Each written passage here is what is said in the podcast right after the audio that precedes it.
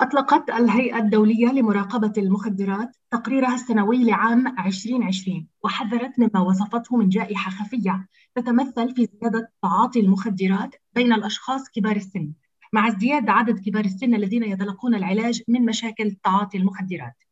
ينضم إلى أخبار الأمم المتحدة بروفيسور جلال توفيق العضو في الهيئة الدولية لمراقبة المخدرات. أهلا بك بروفيسور جلال. شكرا جزيلا على الدعوة. هل يمكن التحدث أكثر عن هذه الجائحة الخفية؟ ما هو المقصود بها وما هي تداعياتها؟ اولا هذه الجائحة يعني الآن أصبحت معروفة في العالم ف في غضون السنوات الأخيرة اتضح أنه للأسف الشديد كل المعطيات وكل المؤشرات تظهر بأن هناك تفاقم لتعاطي المخدرات عند المسنين المشكلة الكبيرة آه، الأخت الكريمة هو أنه ما فيش تعريف يعني مضبوط لما هو كبير السن. فلما مثلا آه، آه، لما ننظر إلى الدراسات في العالم يعني بنشوف بأنه في بعض الدول كبار السن في في المعطيات يتكلمون عن أكثر من 45 سنة في بعض الدول 55 سنة في بعض الدول 65 سنة. هو ارتأت ارتأت يعني هيئة الدولة لمراقبة المخدرات. أن آه، آه، نتطرق إلى مشكل ما فوق 65 سنة، الناس اللي عندهم فوق 65 سنة. ولماذا خفية؟ لأن المشكل الكبير أن أغلب أغلب الساحقة للدراسات التي تعنى بتعاطي المخدرات أو بانتشار تعاطي المخدرات آه، تقف في 64 سنة. يعني تعنى بالفئة العمرية ما بين 17 سنة و 64 سنة. فلذلك لذلك فهي خفية لماذا خفية؟ لأن ما كايش ما فيش معطيات يعني آه، دقيقة على ما يجري في فوق 65 سنة. إنما آه، جميع الدراسات آه، الآن التي يعني تعنى بهذه الشريحة من العمرية تظهر بكل دقة إنه فيه استمرار للتصاعد في تعاطي المخدرات. إما تصاعد لتعاطي المخدرات في هذا السن إما لاستمرار تعاطي المخدرات على عقود حتى في سن متقدمة. يعني حتى نفهم هل هو تعاطي مخدرات مقصود ولا آه، لأن كبير السن يتناول الأدوية فبشكل غير مقصود يصبح مدمن؟ أم كيف تحدث هذا سؤال وجيه جدا سؤال وجيه جدا. آه، فهذا هو يعني هذا هو صلب الموضوع لأنه آه، آه، بعض المسنين هم كانوا متعاطين المخدرات وأبقوا على تعاطي المخدرات على مدى عقود. وأصبحوا مدمنين متقدمي السن. هذا هذا الصنف الأول. الصنف الثاني هو مسنين أو متقدمين في السن. يعني ذهبوا إلى عيادات مثلا أو إلى أطباء.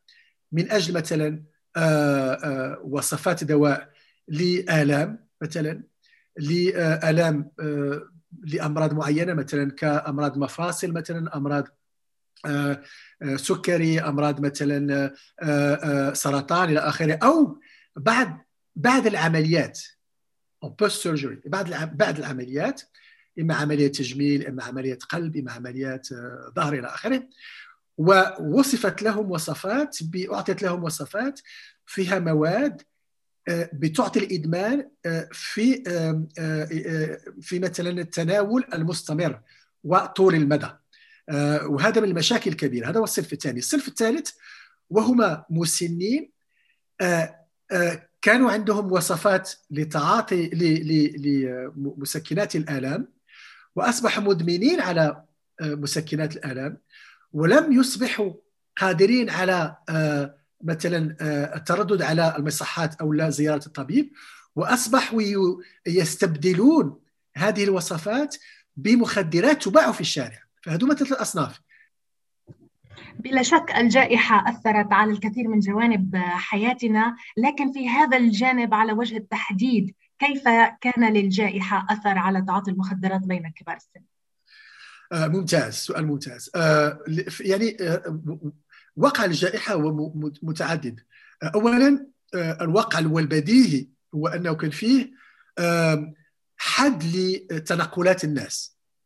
فمثلا أناس مسنين مثلا لهم زيارات مثلا للأطباء أو للعيادات أو للمستشفيات.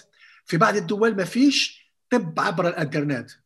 فكان هذا الحد من التنقلات وقع كبير على الولوج إلى إلى الأدوية ولا الأطباء وللعلاج. ثانيا في بعض الدول كانت هناك خصاص الكوفيد 19 يعني أظهرت خصاص في بعض الدول ونقص في بعض الأدوية أدوية ونقص بعض الأدوية للأسف الشديد إما لمشاكل تصدير كنا نعرف بأنه في بداية الكوفيد كان هناك أيضا حد لتنقلات الطائرات إلى آخره فكان مشكل تصدير. في هناك أيضا مشكل صناعة لأن ما فيش مثلا مشتقات كافية مثلا والكوفيد 19 كان كان وقع أن كان في نقص من هذه المشتقات الكيميائية لصناعة أدوية. فهذه كلها كانت للأسف الشديد لها وقع ونتائج وعواقب وخيمة على الولوج للتطبيب والولوج العلاج والولوج للادويه وكان وقع كبير على المسنين. لماذا على المسنين؟ لأن أغلبية المسنين الأخت كريمة عندهم زيادة على مشكل تعاطي المخدرات أو مشكل الإدمان. لهم أمراض كثيرة. ويأخذون أدوية متعددة لهذه الأمراض. السكري وارتفاع الضغط الدموي ومثلا مشكل مناعة مشكل آه، فقر دم مشكل مثلا إلى آخره. فهذه كلها آه، معطيات تبين أنه كانت صعوبات كثيرة في غضون الكوفيد 19 للولوج إلى الأدوية الولوج إلى التطبيب والولوج إلى المؤسسات العلاجية. ما هي أهم توصياتكم للتغلب على هذه المشكلة ووضع كبار السن في مركز وصلب حلول أول حل هو الاهتمام بدراسات آه، يعني تتكفل بهذه الفئة وبهذه الشريحة العمرية. آه، لازم يعني وضع آليات لجمع معلومات ومعطيات تعنى خصوصا وبصفة خاصة بهذه الشريحة. ولا نبقى في آه، يعني في موديلات الآن للدراسات اللي تعنى وتتكفل فقط ب 17 سنة 64 فلازم أنه آه، يعني نذهب إلى سقف أكثر من 64 ونتكفل بهذه وندخل هذه الشريحة في الدراسات في الساكنة العامة الدراسات التي تقوم بها الدول. وأيضا آه، آه، وضع دراسات خاصة بهذه الفئة يعني 65 ففوق اللي جمع المعلومات وجمع المعطيات وتاسيسا على هذه المعطيات يمكن انذاك يعني وضع لبنات لمخططات خاصة بهذه الفئة. لنعرف مثلا ما هي مشكلة تعاطي المخدرات ما هي نوعية هذه تعاطي المخدرات ما هي التأثير الخاص للمخدرات في هذه الفئة المعينة ما هي تأثيرات الأدوية المحظورة في هذه الفئة ما هي نوعية آه، آه، صعوبات الولوج للأدوية المحظورة في هذه الشريحة. ما هي متطلبات هذه الشريحة؟ ما هي مثلا بعض الدراسات حول تفاعلات الأدوية مع المخدرات ومع ادويه الأدوية المحظورة في هذه الشريحة؟ مثلا تأثيرها على القلب تأثيرها على على الكبد تأثيرها مثلا على على الكلية مثلا تأثيرها على على الدماغ. فهذه كلها أمور للأسف الشديد الآن آه، غير مأخوذة بجدية في في في العالم وخصوصا في البلدان النامية والبلدان الأقل تقدما وهذا مهم جدا. بروفيسور جلال توفيق في نهاية لقائنا هل تحب أن تضيف شيئا؟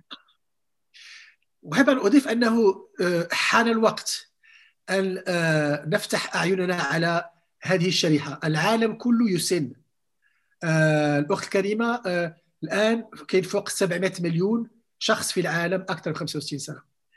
هذا الرقم سيضاعف في حلول 2050 ويصبح مليار و500 مليون شخص فوق 65 سنة. ماذا نعمل لصالح هذه لأن كلنا بنعمل لصالح الأطفال ولصالح الشباب ولصالح لكن ماذا نعمل؟ ما هي استراتيجيتنا؟ ما هي سياستنا؟ سياسة الصحه العمومية مش سياسة السياسويه إنما سياسة الصحه العمومية من أجل هذه الفئة. ماذا نريد لهذه الفئة؟ ماذا نريد لمجتمعنا؟ ماذا نريد لأفرادنا المسنين؟ لأن هادو كانوا شباب قبل ما يصبحوا مسنين. والمسنين لهم كفاءات والمسنين لهم قيمة في المجتمع والمسنين لهم كرامة في المجتمع. فهذه الكرامة لازم أن نحافظ عليها. لازم وما بين الكرامة الأخت كريمة الصحة. الصحة النفسية والصحة العقلية. هما من حقوق الإنسان. والولوج إلى صحة نفسية وصحة عقلية سليمة. هما من حقوق الإنسان. ف آه، آه، نرى أن في بعض الدول المسن يهمل ويكون هناك استسهال لمشاكله واستهثار بمشاكله هذا خطير جدا لأنه المسن قبل كل شيء هو عضو من المجتمع وفرد من المجتمع له كرامة ولازم الحفاظ على كرامته. أشكرك جزيل الشكر بروفيسور جلال توفيق العضو في الهيئة الدولية لمراقبة المخدرات شكرا جزيلا لك. شكرا جزيلا شكرا على الدعوة.